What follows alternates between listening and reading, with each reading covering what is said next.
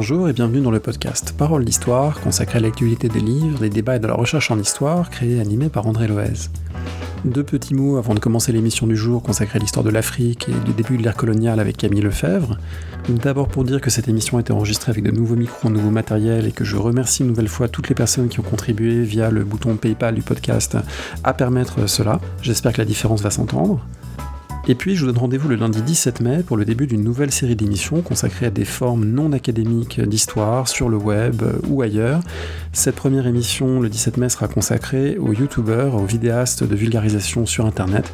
Une série pour laquelle toutes les contributions et les suggestions sont bienvenues sur le site internet parolehistoire.fr avec son mail, sur les réseaux sociaux, Twitter, Instagram, YouTube ou encore Facebook. Well, I guess it's official.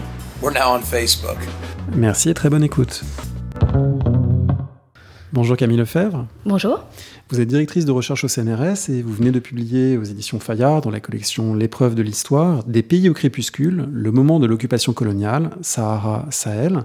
Un livre euh, qui est passionnant, un livre euh, euh, dans lequel il n'a pas été simple de rentrer pour moi parce que c'est un livre qui, qui, dépayse complètement quand on n'est pas familier de, l'histoire de l'Afrique, avec une grande attention aux mots, une grande attention aux langues locales et, il faut pouvoir pénétrer cet univers que vous restituez. Mais c'est un livre qui est, tout à fait passionnant parce qu'il décrit un moment finalement qu'on est amené à comprendre différemment ce moment de la colonisation française, du début de la colonisation française au Sahel. Est-ce que vous pouvez peut-être pour commencer nous expliquer ce, titre des pays au crépuscule? Qu'est-ce que ça signifie?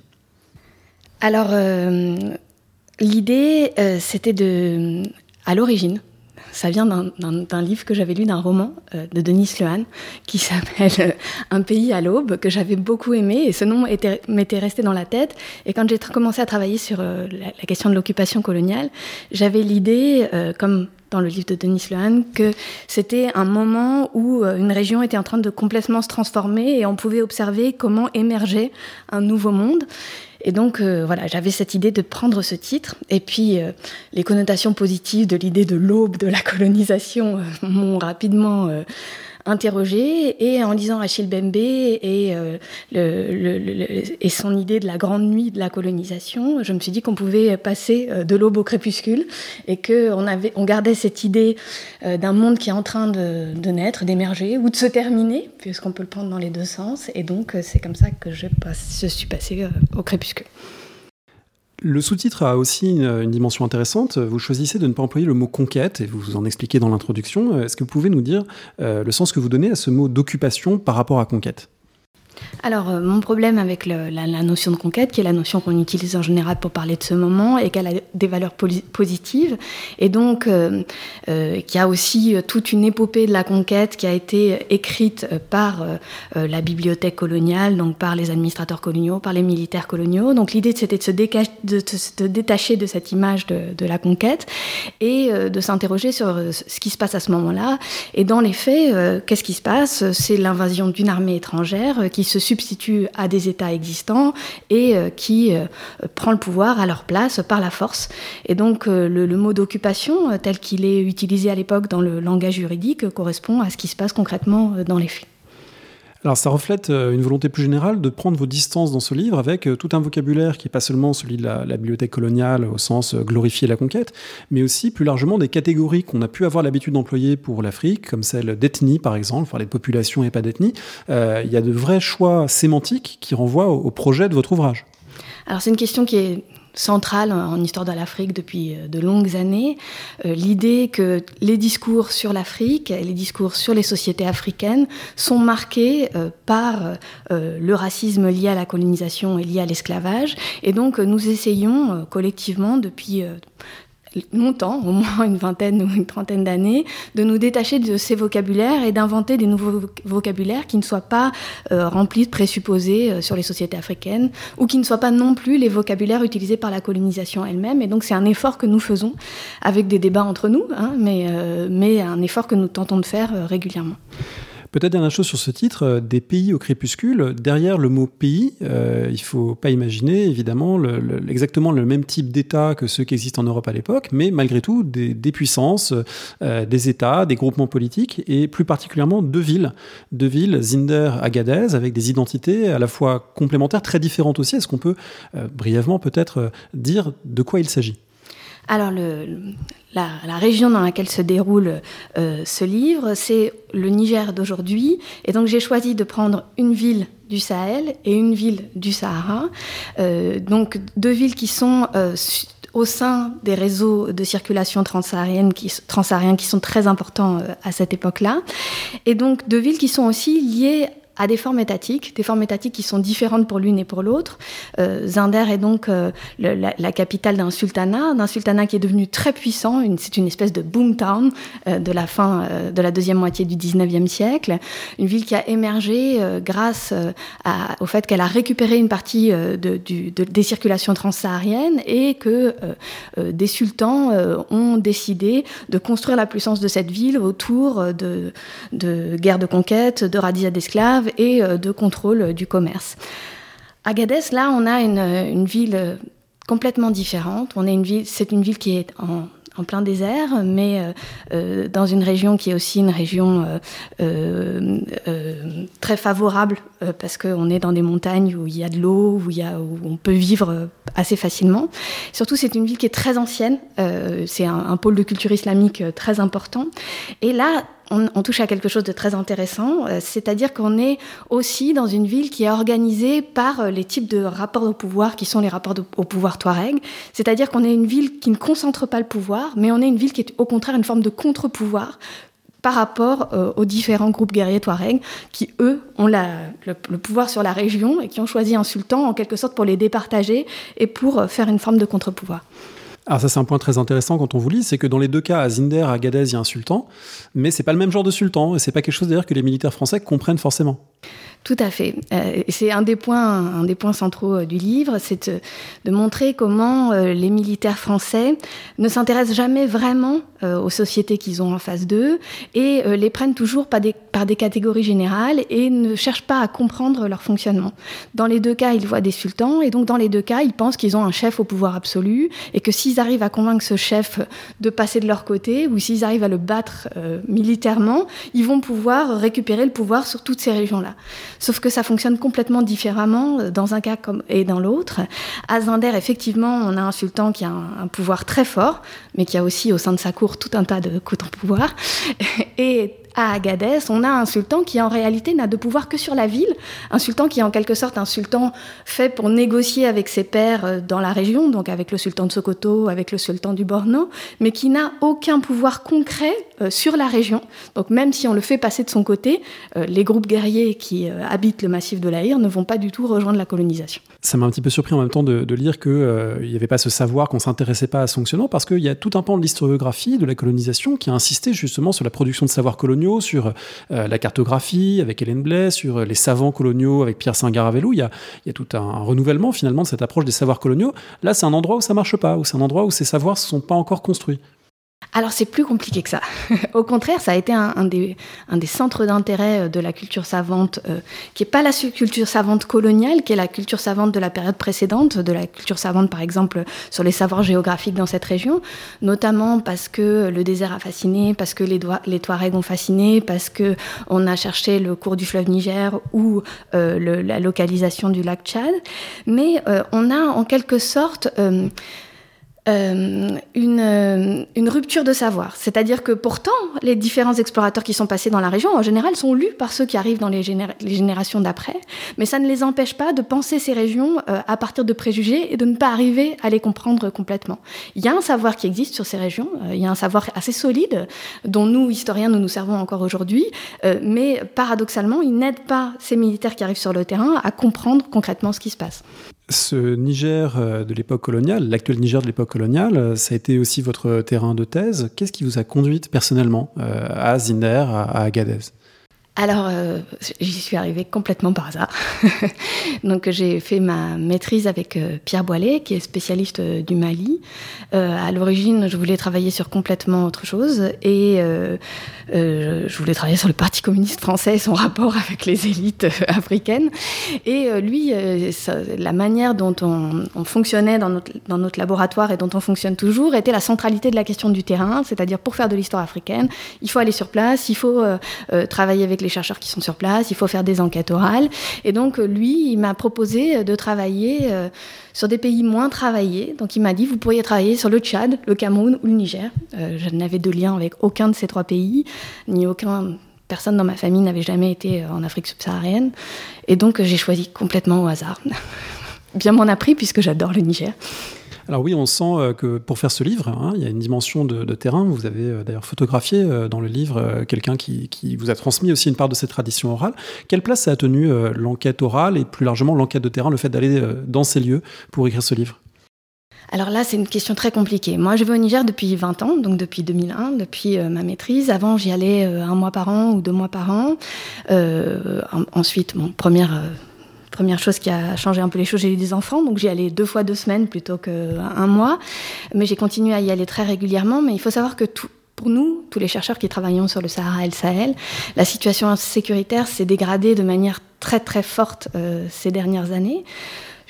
Toujours pu y aller. Euh, c'est-à-dire qu'à part, là, j'y suis pas allée depuis deux ans et c'est le plus long que j'y suis jamais allée euh, depuis 2001. Euh, mais sinon, on a toujours pu continuer à travailler sur le terrain, mais on a complètement changé nos manières de travailler. Concrètement, qu'est-ce qui se passe? On a uniquement le droit d'aller dans les capitales. Et donc, forcément, ce qu'on faisait avant, c'est-à-dire des terrains ethnographiques, aller dans les villages, travailler avec les gens, travailler avec les érudits, est devenu beaucoup plus beaucoup plus compliqué. Alors, j'ai eu la chance qu'il y a eu une petite fenêtre qui s'est ouverte, euh, parce qu'en gros, entre 2010 et 2017, on avait le droit d'aller uniquement à Niamey.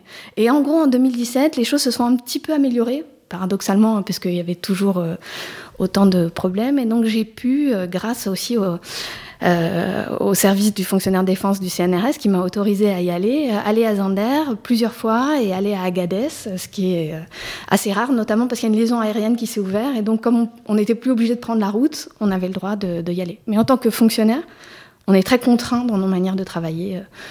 Euh. Alors c'est une région aujourd'hui qui connaît effectivement euh, des formes de guerre euh, complexes d'ailleurs. vous y faites écho dans le livre, c'est quelque chose qui vous a aussi intéressé dans le, travail sur ce moment guerrier de la fin du 19e, début du 20e siècle, ces échos contemporains, c'est quelque chose que vous avez voulu aussi mettre en évidence? Alors c'est euh, une question intéressante pour moi, c'est que en lisant les sources du tout début du XXe siècle, en lisant euh, les militaires coloniaux, il y a parfois des échos avec le présent qui sont euh, vraiment très forts sur les manières de concevoir ces sociétés, sur les, manières de, les appréhender, sur par exemple cette volonté de toujours trouver des chefs et de penser que si on a un chef, on va enfin avoir une, une réponse, alors qu'au contraire, ces sociétés sont des sociétés au pouvoir très fragmenté et souvent, les gens qui parlent avec les militaires français aujourd'hui ou les gens qui parlent avec les colonisateurs perdent beaucoup de ceux qui les suivent, rien qu'en engageant dans cette discussion. Et aussi sur toute la question du rapport à l'islam, qui est vraiment euh, une obsession française, euh, parfois euh, déconcertante, à quel point, depuis un siècle, on, ressasse les mêmes choses sans comprendre la complexité du rapport à l'islam, dont j'essaie de montrer une partie dans ce livre. voilà, et donc, voilà, il y, y, a des formes d'écho qui parfois sont, sont étonnantes. Parmi ces échos, il y a quelque chose qui est frappant, c'est euh, aussi bien aujourd'hui qu'à euh, l'époque, euh, l'immensité de l'espace et le petit nombre de troupes employées, même si aujourd'hui je crois que c'est quelques centaines de, militaires français en OPEX, comme on dit, en opération extérieure au Mali, au Niger. à l'époque, ce sont quelques dizaines à peine de, de, militaires français appuyés sur des troupes africaines. Ça, c'est un point très marquant de cette histoire sur lequel il faut sans doute revenir. Tout à fait. C'est aussi une des spécificités de la colonisation. Euh, de fait, les, ceux qui occupent les territoires sont toujours beaucoup moins nombreux que les populations euh, qu'ils occupent et sur lesquelles ils imposent leur domination. Euh, c'est aussi pour ça que pour comprendre la domination coloniale, il faut aussi comprendre les ressorts à l'intérieur de ces sociétés qui permettent cette domination qui est déséquilibrée numériquement. Et donc, il, faut, il faut regarder cette question-là. Mais effectivement, les militaires français qui arrivent sur le terrain sont extrêmement peu nombreux. Hein. Une, petite soixantaine euh, au début. Euh, quand il y a des grandes missions, euh, ils sont rarement plus d'une dizaine. Et ils s'appuient sur ce qu'ils appellent des tirailleurs sénégalais, qui de fait ne sont en général pas sénégalais, et donc sur des troupes africaines. Donc l'armée française de l'époque qui occupe ce territoire est une armée majoritairement africaine. Vous avez parlé de, l'ancrage historiographique, de cette idée qu'il fallait aller faire du terrain, et dans le livre, vous euh, évoquez aussi différents auteurs qui ont euh, compté dans la, construction historiographique de votre travail. Est-ce qu'on peut peut-être en dire un mot, notamment pour voilà, les, étudiantes et étudiants qui nous écoutent, qui s'intéressent à l'histoire de l'Afrique euh, J'ai noté parmi les noms, vous évoquez bien sûr Frédéric Cooper, Paul Lovejoy, le livre est dédié à Djibo Amani. Est-ce que vous pouvez nous dire un mot, je ne sais pas si c'est une, école, mais en tout cas des courants intellectuels dans lesquels vous inscrivez votre travail? Alors, euh, effectivement, euh, je viens d'un champ qui est celui de, l'histoire de l'Afrique. Et euh, en histoire de l'Afrique, on est d'abord dans un champ qui est extrêmement internationalisé, au sens où nous avons des collègues, nous travaillons beaucoup avec des collègues aux États-Unis, en Angleterre et évidemment majoritairement avec des collègues euh, africains euh, sur place, sachant que la première euh, génération après les indépendances d'historiens africains, nigériens par exemple, ont été formés en France, à Paris 7 souvent ou à Paris 1, là où moi-même j'ai été formée. Et donc il y a des filiations intellectuelles assez, assez fortes entre nous.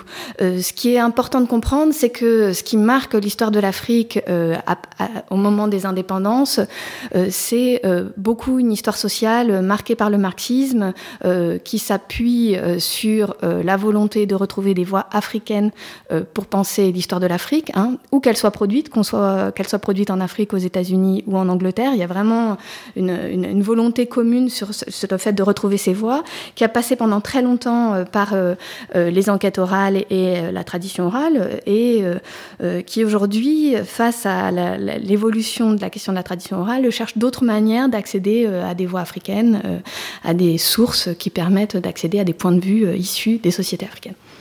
Alors c'est l'une des originalités du livre, c'est justement de euh, faire feu de tout bois du point de vue des sources euh, et d'avoir exhumé aussi un certain nombre de sources, aussi bien du côté européen, je pense à, ces textes du caporal, euh, son nom m'échappe, mais ce, caporal... Charles Guilleux. voilà, qui, qui, est plus franc et plus direct dans ce qu'il raconte de, de, de, cette expérience coloniale, que c'est supérieur ou c'est un peu plus feutré, et puis évidemment des sources qui sont des sources soit françaises, soit locales, produites en arabe, et alors là ça a une grande importance pour reconstruire un univers mental, des vocabulaires du pouvoir, qui ne sont pas ceux qu'on lirait si on avait simplement les, rapports des militaires français en français. Tout à fait. Alors, du point de vue des sources coloniales, ce que j'ai cherché à trouver, c'est ce qu'il faut comprendre, c'est qu'il n'y a pas une archive coloniale. Il y a une variété de types d'archives. Déjà, il y a une très grande différence entre ce qu'on trouve en France, c'est-à-dire ce qui a été euh, rapatrié ou ce qui a été envoyé jusqu'à la France, et ce qu'on trouve sur le terrain, notamment par exemple au Niger. Concrètement, euh, on a vraiment une, forme de euh, enfin, les sources qui sont en France sont les sources qui ont été envoyées et qui ont été considérées comme suffisamment importantes pour arriver jusqu'aux autorités supérieures. Tout ce qui est resté sur place sont des archives beaucoup plus locales qui permettent vraiment d'accéder au quotidien de la colonisation. Il y a eu des rapatriements, des déplacements en 1960 au moment de l'indépendance? Alors au Niger assez peu, parce que c'est le bout de l'AOF et que donc euh, ils ont, euh, ils ont, les, les camions n'ont pas été jusque-là, mais bon, il se trouve que au Niger, la plupart des archives sont restées. Euh, et donc, euh, il y a des archives assez extraordinaires à Niamey euh, par rapport à ce qu'il y a, par exemple, à, Bamako ou ailleurs. mais sinon, une grande partie a été, une partie a été rapatriée, une partie est à Dakar, une partie est à Aix-en-Provence, et voilà. Mais au Niger, il se trouve qu'on a, surtout, il y a eu peu de destruction et elles ont été bien conservées. Donc, on a des archives vraiment du quotidien de l'administration coloniale. Bon, ça c'est la base euh, de quelqu'un qui travaille sur la colonisation en Afrique, c'est d'aller voir aussi ce qu'il y a dans les archives locales. Ce que j'ai essayé d'ajouter, c'est et ce que je pense est une des pistes importantes aujourd'hui, c'est qu'en fait la plupart des officiers, mais beaucoup de bon c'est majoritairement des officiers quand même, mais beaucoup ont laissé leurs archives privées personnelles euh, dans euh, les différents centres d'archives Beaucoup sont encore dans les familles et sont en train d'être donnés. Hein. On est vraiment à un moment de changement générationnel où euh, voilà, personne ne connaît l'arrière-grand-père et donc on va, euh, on donne les archives. Et donc dans ces archives privées, on trouve des choses complètement différentes qui permettent d'accéder à d'autres manières de regarder euh, la colonisation. Et évidemment, bon, la centralité de mon travail, c'est plutôt de travailler aussi et d'essayer de retrouver euh, des sources euh, produites dans la région. Alors là aussi, on a une variété de documentation, puisqu'on a des documentations en arabe écrites par des érudits, notamment des lettrés musulmans, et on a aussi des documentations en langue africaine, en, arabe, en, en Haoussa ou en Kanuri notamment. Ces documentations révèlent euh, notamment une chose euh, qu'on peut avoir du mal à imaginer aujourd'hui, c'est la mobilisation par les militaires français de tout un registre euh, religieux, de tout un registre de légitimation religieuse de leur, de leur pouvoir, en disant, bah, en quelque sorte, nous sommes maintenant les plus forts. Hein. on reviendra peut-être sur les étapes qui ont permis de s'imposer, mais en tout cas, nous sommes maintenant les plus forts, et donc Allah l'a voulu ainsi, et donc il faut obéir en quelque sorte alors oui, c'est. Euh, alors il faut dire aussi que c'est un, contexte particulier, un moment particulier. C'est euh, entre les années, euh, en gros, 1890 jusqu'en 1905-1906, la France, enfin une partie des autorités françaises évidemment, en particulier les militaires qui sont sur place en Mauritanie, une partie en Algérie et une partie dans ce qu'ils appellent le, Soudan français, donc le Mali d'aujourd'hui, considèrent que la France a un rôle à jouer parce que la France serait donc une puissance musulmane, euh, plus favorable à la religion. Et donc, euh, ils, construisent une politique qui est une politique visant à démontrer aux populations euh, de, la région qu'ils sont favorables à l'islam et qu'ils vont mieux, la mieux préserver cette religion, par exemple, que les Britanniques. puisque, évidemment, c'est aussi dans une concurrence avec les Britanniques. Donc, pour ça, ils demandent des fatwas à la Mecque, disant que la colonisation est, est possible, enfin, que vivre dans dans, des territoires qui sont occupés est possible.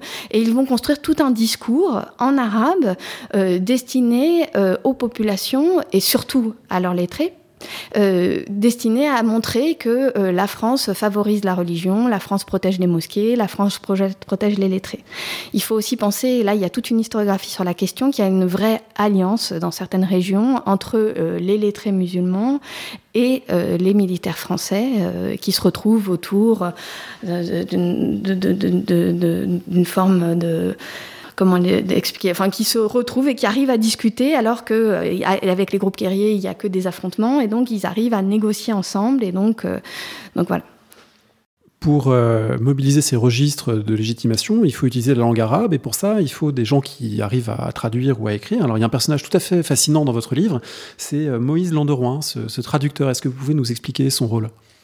Alors, euh, c'est un, un, personnage qui m'a euh, assez fasciné. Il se trouve que quand j'ai trouvé euh, donc 162 lettres qui sont à Niamey, au Niger, entre les militaires français et les différentes autorités politiques de la région, j'ai constaté qu'elles étaient toutes traduites par la même personne.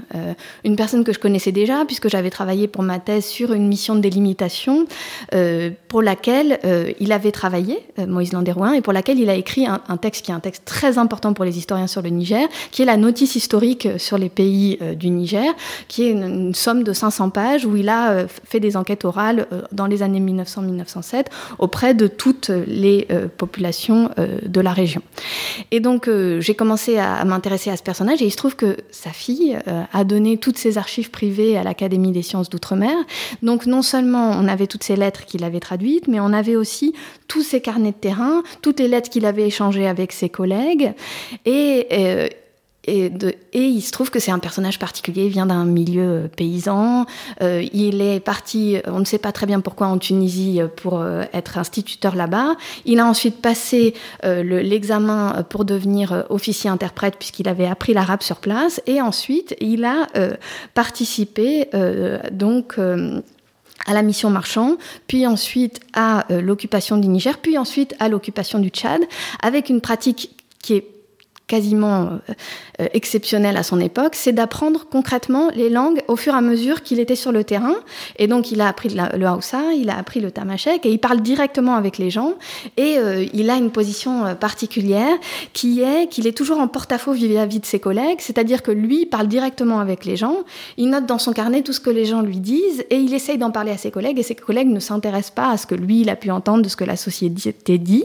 Et donc, on a à chaque fois une autre version, souvent des, histoires qu'on a pu voir dans les archives avec ces, carnets de terrain. Il faut peut-être euh, donner quelques éléments de, repérage, chronologie contextuelle, et puis euh, arriver aussi à cette question de fond, euh, comment ces quelques dizaines de militaires français appuyés sur des, troupes africaines ont pu effectivement prendre possession, euh, assurer leur domination sur ces espaces. Ça s'est joué en quelques années. En 1898, les choses sont encore euh, très précaires parce que bien, euh, il y a un militaire français qui est tué sur place et on voit qu'on est très très loin d'avoir imposé quoi que ce soit. Et puis en 1906, apparemment tout est joué et pour une cinquantaine d'années et on va avoir une présence française, on va dire validée et relativement solide. Alors qu'est-ce qui s'est joué? C'est tout l'enjeu de votre livre, bien sûr, mais si on devait le résumer et repérer peut-être un, moment de bascule chronologique alors c'était tout à fait le projet du livre, d'essayer de comprendre comment concrètement ça avait pu se passer, puisqu'ils étaient si, peu nombreux, puisque euh, je savais qu'en face, il y avait des États qui étaient des États puissants, qui menaient des, guerres, qui avaient des armées, qui percevaient l'impôt, euh, qui étaient des, États qui existaient. Euh, comment est-ce qu'ils ont réussi à, à, prendre possession de, de la région? Et c'est une, question compliquée. Je ne voudrais pas donner l'impression qu'il y a une réponse simple et la réponse que je vais donner euh, marche pour ce que moi j'ai étudié, mais je suis pas sûre que ça marcherait partout.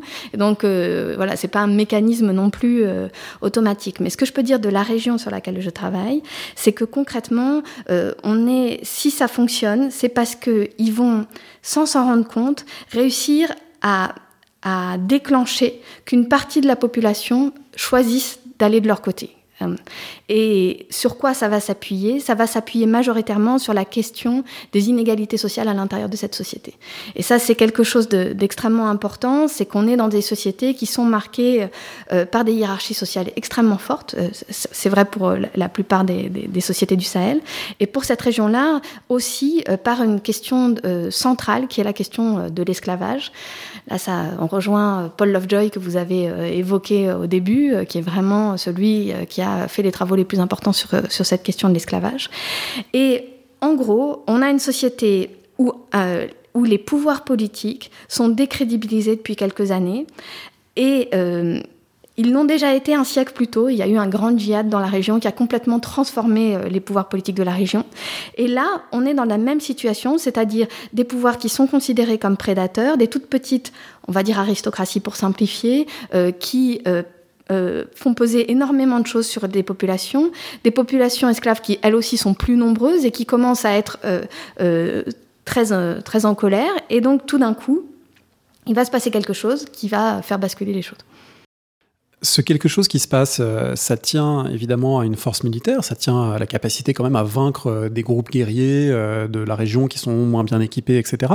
Ça tient pas seulement à ça, ça tient aussi à, des formes d'imposition locale, être présent dans la ville et notamment parmi ces points de bascule possibles, vous, vous expliquez qu'il y a un moment où on construit un fort et que la construction de ce fort, la construction de ce camp des tirailleurs, bah, ça institutionnalise d'une certaine façon aussi ce qui est en train de se produire, c'est-à-dire la colonisation qui est là pour durer c'est pas simplement euh, voilà, une colonne qui passe et puis euh, l'an prochain, peut-être qu'elle sera plus là. Là, à partir du moment où on construit un, camp, un fort pour les tirailleurs, il y a quelque chose qui va durer.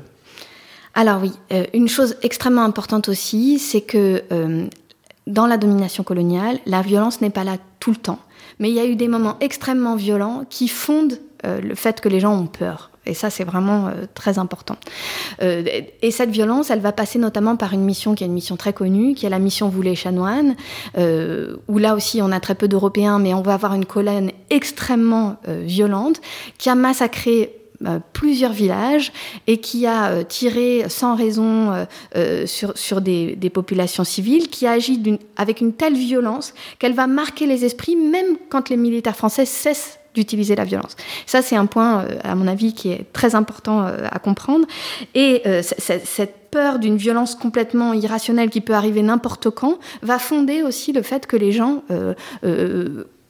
ont peur de ces militaires qui peuvent tout d'un coup devenir euh, euh, extrêmement violents. Effectivement, euh, les premières, dans les premières années, les militaires passent, puis repartent, parce qu'ils vont au Tchad, notamment pour occuper le Tchad. Et, donc, une partie des populations va avoir l'impression que c'est une forme de, passage temporaire de colonnes armées, ce qu'on connaissait aussi dans la région, et que les choses vont disparaître. Simplement, euh, le, projet des militaires français, qui au début n'est pas très clair, va le devenir de plus en plus et effectivement, ils vont commencer euh, à construire un, fort à Zinder et, euh, à euh, occuper euh, vraiment cette région. Alors là, au début, on reste quand même dans l'ambiguïté, hein, puisque ont construit un fort, ils sont là, mais ce sont quand même, c'est quand même le sultan qui continue de percevoir l'impôt. c'est que les choses sont toujours jugées dans le palais du sultan. Donc au début, on reste quand même dans cette ambiguïté, mais la présence militaire va devenir un peu plus importante. Une présence qui transforme aussi un certain nombre de relations sociales euh, locales. Euh, les tirailleurs euh, qui accompagnent les militaires français, ces tirailleurs vont prendre des femmes locales, alors parfois les rencontrer, parfois les radier et les capturer en quelque sorte et en faire leurs propres esclaves. Parfois aussi des femmes qui étaient captives ou qui étaient esclaves dans la société locale vont rejoindre ce fort en se disant qu'il y a peut-être une possibilité de semi-émancipation, de semi-ascension sociale. Autrement dit, ça bouleverse quelque chose, notamment dans les rapports hommes-femmes qui sont aussi, qui redoublent, on va dire, les rapports sociaux. Tout à fait. Alors, euh, donc, euh, dans ce fort, effectivement, on a d'abord, euh, c'est un fort qui est ségrégué, hein, comme dans la plupart des espaces coloniaux, avec d'un côté les officiers, de l'autre les soldats européens qui sont peu nombreux, et puis ensuite toute une partie du fort qui est le fort des tirailleurs. ces tirailleurs qui sont, et ça c'est très important aussi à comprendre, ces tirailleurs qui, comme les officiers et les sous-officiers, sont, sont ceux qui ont euh, fait la plupart des campagnes qui ont eu lieu dans la région. Euh, c'est-à-dire que ceux qui arrivent au Niger, ils ont déjà été au Soudan avant, ils ont très souvent été aussi à Madagascar, et idem pour les Européens. Parfois, ils ont aussi été euh, au Tonkin, dans ce qu'on appelle le, Tonkin à ce moment-là. Donc, c'est des gens qui, depuis dix ans, font, font ça, c'est-à-dire occupent des territoires, prennent le pouvoir, en étant autorisés par l'armée française à radier des esclaves, puisque comme ils sont extrêmement peu payés, euh, on considère qu'ils ont le droit de se nourrir sur le pays et donc euh, de radier euh, des esclaves et majoritairement des femmes. C'est un des enjeux importants. Donc cette troupe qui arrive, et dans ce camp, euh, il y a une présence très forte des femmes. D'abord les femmes des tirailleurs, parce qu'ils ont été autorisés à amener leurs femmes avec eux. Euh, d'abord parce qu'elles font du travail gratuit. ce sont elles qui euh, portent les bagages, ce sont elles qui font à manger, ce sont elles... qui recousent les uniformes, tout ça. Tout ça. et elles sont évidemment pas payées par l'armée française.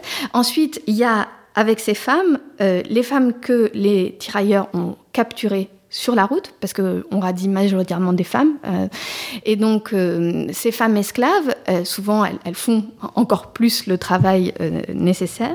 Et puis, il y a aussi toute une partie assez intéressante que, que j'ai pu trouver, qui a aussi toute une partie des femmes esclaves de la région qui voient dans l'arrivée de ces militaires français une possibilité d'émancipation. Notamment parce que cette troupe se déplace et que à partir du moment où on rentre dans le camp, où une femme rentre dans le camp, elle est considérée comme. Euh, vous voyez toute l'ambiguïté euh, du fonctionnement de cette armée qui à la fois radie des femmes esclaves et qui en même temps dit ah bah si une femme qui rentre sur le camp devient libre, mais pas les femmes qu'on a radiées, seulement celles qui veulent se libérer de de, de, de, l'asservissement dans les sociétés locales. Et donc euh, voilà, on a une variété de ces femmes là qui ont des intérêts différents et qui peuvent et qui vont jouer un rôle important dans, le dans le basculement. Alors ça rappelle évidemment que le, justification, euh, l'une des justifications données à l'époque à, la colonisation, c'est de mettre fin à l'esclavage dans les sociétés locales. C'est quelque chose qui est en partie réalisé, mais en partie seulement, puisqu'en fait il y a à la fois des formes d'émancipation, mais aussi des reconductions euh, de l'esclavage, du travail servile ou des reformulations. Euh, donc c'est pas quelque chose de tranché. On peut pas tout simplement dire voilà les Français arrivent, l'esclavage prend fin. Tout à fait. Alors à ce moment-là, concrètement, pas du tout, hein, puisque c'est uniquement en 1905 euh, que l'esclavage sera aboli euh, en, Afrique occidentale française. Euh, donc le principe de, la position des Français est d'être complètement ambigu. Le discours, c'est de dire nous sommes là pour libérer les populations, nous sommes d'une civilisation supérieure et donc nous allons mettre fin à ces sociétés qui sont inégales. Mais dans les faits, ils vont constamment produire ce discours-là, y compris en langue africaine, hein, c'est-à-dire qu'ils font traduire leur discours en Haoussa, en Kanuri, en Tamashek, en expliquant devant des assemblées, y compris des assemblées d'esclaves qui vont euh, abolir l'esclavage, mais dans les faits, eux-mêmes pratiquent des razzias d'esclaves, euh, eux-mêmes ont des esclaves à l'intérieur de leur camp, qui font tourner leur camp, hein. eux-mêmes quand ils ont besoin de construire un fort, ils demandent par exemple à Zinder, au chef des esclaves, le, euh, le Sarkinbay, de fournir des hommes pour construire le fort. Mais ils vont constamment avoir ce double discours de dire qu'ils sont là pour libérer l'esclavage, libérer les esclaves. Et d'une certaine manière, je pense que ce discours a aussi pris à l'intérieur de ces sociétés. C'est-à-dire que ce message-là de nous sommes en train de construire, euh, nous avons le but de construire une société plus égalitaire, pour nous, le, le statut n'a pas d'importance, une partie des gens l'ont entendu. Ce qui veut dire que c'est ça aussi qui euh, fait le basculement dans le monde colonial. Le monde colonial, c'est quelque chose qui n'est pas le monde d'avant, qui n'est pas le, les hiérarchies sociales inchangées. Ça ouvre euh, une perspective, même si elle est fausse ou même si elle est imparfaite, euh, ça rompt la quotidienneté, ça rompt une forme d'évidence sociale qui est installée. En tout cas, les gens y ont cru au début. C'est-à-dire, en tout cas, les, les, militaires français ont réussi à faire croire qu'ils allaient changer cette société. Notamment, un des points qui est important, c'est qu'il faut penser que dans ces sociétés, tout le monde sait qui est esclave et tout le monde sait qui ne l'est pas. Euh, on le sait par euh, la manière dont vous êtes habillé, on le sait par votre nom, on le sait par la manière dont vous vous tenez, euh, où vous vous asseyez quand vous êtes face à quelqu'un, comment vous le regardez, comment vous lui parlez. Tout ça fait qu'on sait immédiatement qui est un esclave et qui ne l'est pas. Et par contre, eux, les militaires ne font, français ne font aucune différence. C'est-à-dire que pour eux, ils ne voient pas la différence entre quelqu'un qui est un esclave et quelqu'un qui ne l'est pas. Ce qui va avoir pour conséquence, par exemple, qu'ils euh, considèrent la parole des gens, quel que soit leur statut. Alors que dans ces sociétés-là, il y a un rapport à l'esclavage qui fait que la parole d'un esclave n'est jamais prise en compte. Elle est, euh, elle est euh, toujours considérée comme euh, la parole du maître, ou en tout cas, la, parole n'a pas cette, validité. Or, les militaires, eux, ne font pas de différence. Ils vont considérer les gens en tout cas, ils vont leur donner l'impression, qu'ils ne font euh, aucune différence.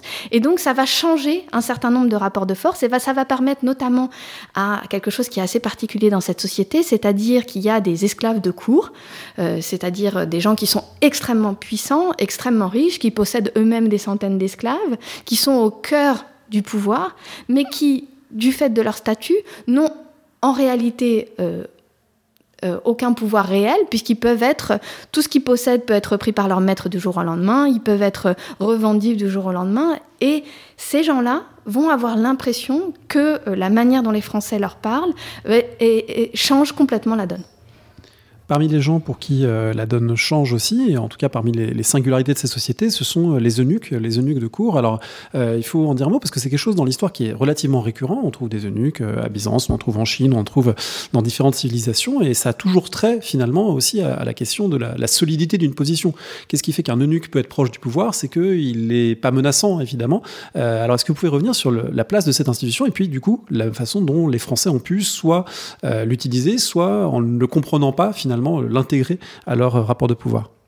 Donc dans les sociétés du lac Tchad, ce que je dis est valable pour, euh, pour Zinder, mais euh, l'est aussi pour un certain nombre d'États de ce qui est aujourd'hui la région du lac Tchad, dans les années 1890, 1880-1890, justement parce que euh, on est dans une région qui est en crise à cause de l'arrivée d'un grand conquérant qui s'appelle euh, Rabi et euh, aussi euh, d'une remise en cause d'un certain nombre des, des, sultanats de la région. Euh, ces différents États sont en crise et donc les souverains parce qu'ils ont peur de tous ceux qui les entourent, qu'ils ont peur de leurs oncles, ils ont peur de leurs frères, ils ont peur de leurs fils, euh, vont euh, s'entourer euh, plus encore qu'avant euh, de d'eunuques qui vont euh, acquérir les positions les plus importantes à l'intérieur de ces États. Ils vont devenir euh, les plus grands collecteurs d'impôts, ils vont devenir euh, les chefs de guerre qui mènent les armées au combat. Et donc on voit émerger dans ce, moment précis une série de grandes figures d'eunuques qui deviennent les gens, parmi les gens les plus puissants dans ces différents États. Et ces, ces, gens-là, en particulier, il y en a aussi à Zinder, et euh, ils vont complètement euh, les choses vont se jouer complètement différemment une fois que les militaires français vont arriver. Parce que qu'est-ce que voient les militaires français Bon, ils ont bien confiance qu'un eunuque c'est pas quelqu'un de normal, mais il y a quand même, euh, ils voient quand même la puissance chez ces gens-là, parce que c'est des gens qui sont très riches, parce que c'est des gens qui sont très bien habillés, parce que c'est des gens qui peuvent euh, prendre n'importe quelle personne et la mettre en prison, et donc ils vont avoir l'impression d'être face à des gens extrêmement puissants. Or, à l'intérieur de ces sociétés, ils étaient puissants, mais ils étaient puissants uniquement temporairement et parce que leur maître leur permettait. C'était ça la force euh, de, leur position ou la faiblesse de leur position. Et donc, l'arrivée des Français change complètement euh, cette perspective et un certain nombre de, ces eunuques vont jouer un rôle euh, à ce moment-là. Votre livre s'arrête autour de 1906, au moment où les choses semblent jouer du point de vue des rapports de pouvoir. Du point de vue social, euh, à quel moment est-ce qu'on peut dire que euh, la présence française s'étoffe? Est-ce qu'elle le fait d'ailleurs à un moment ou un autre? Est-ce qu'on va trouver davantage d'administrateurs, de médecins, euh, de personnel enseignants, etc. Ou est-ce que finalement on va, on va garder ce rapport très minoritaire et un peu comme ça présent sans être numériquement important dans ces régions? Alors, euh, c'est une région un peu particulière hein, par rapport à d'autres régions. Il faut penser aussi que la colonisation euh, n'a jamais été euh, univoque, elle n'a pas été la même partout. Donc, ce que je dis pour le Niger n'est pas du tout valable, si, évidemment, si on pense à la Côte d'Ivoire ou à l'Algérie ou à un certain nombre d'autres endroits. C'est une région qui va rester sous-administrée pendant toute la période coloniale. En gros, jusqu'à la Seconde Guerre mondiale, on a environ 220 militaires français, sachant qu'elle est un territoire militaire, donc il n'y a euh, que, que, des militaires. Et euh, c'est une région où les militaires français ne deviendront nombreux que au moment de l'indépendance, à cause de la guerre d'Algérie, à cause de, de, de, la présence de pétrole aussi dans, la, dans le sud algérien, qui va complètement changer la donne. Et le seul moment où il y aura beaucoup de militaires français, euh, c'est euh, ce, juste après l'indépendance, en fait, dans les années 1961-1963. Euh, c'est il faut penser qu'au Niger, au moment où les, où les Français partent, donc en 1960, il y a 60 km de routes goudronnées qui ont été construites pour un territoire qui fait deux fois la France. Le taux de scolarisation est un des plus faibles. Il est équivalent à ce qu'il y a eu en AEF. Donc non, il n'y aura jamais de médecins, il n'y aura jamais d'administration euh, réellement euh, présente. Ni de commerçants, ni d'hommes d'affaires euh, français qui les accompagnent? Très peu. Très très peu. Étonnamment, c'est vraiment un territoire qui est considéré comme improductif, comme inutile. et donc, voilà, par rapport à d'autres régions, c'est une région qui a été très très sous-administrée. Vous avez évoqué tout à l'heure le fait qu'en 1905, il y a une décision administrative qui indique que l'esclavage est, aboli aussi dans cette région euh, euh, sous administration française. Est-ce que ça se traduit concrètement par des transformations dans les sociétés? Alors, ce qui est très intéressant, c'est que donc ils vont proclamer l'abolition de l'esclavage, mais très rapidement, euh, on a de très nombreux rapports et, qui permettent de le prouver. Ils considèrent que au sein de ces sociétés, abolir l'esclavage est finalement impossible. Donc, on va considérer que l'esclavage est aboli, est interdit, mais dans les faits, on va autoriser qu'il continue exactement de la même manière.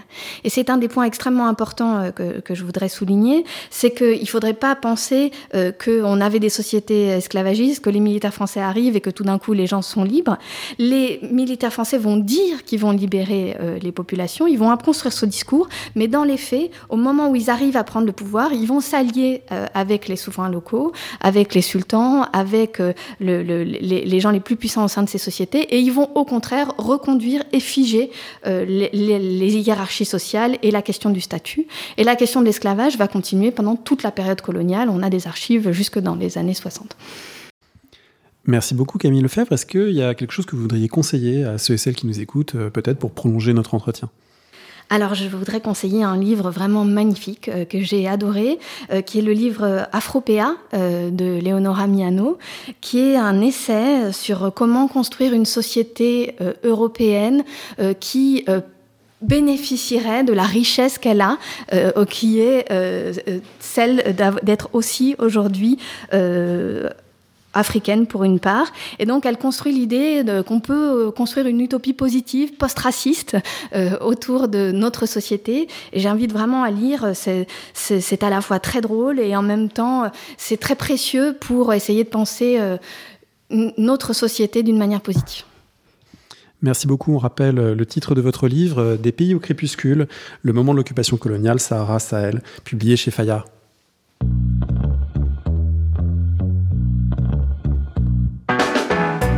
Merci de nous avoir écoutés. Rendez-vous sur le site www.paroledhistoire.fr pour toutes les informations sur le podcast, pour vous abonner, écouter ou télécharger les autres émissions.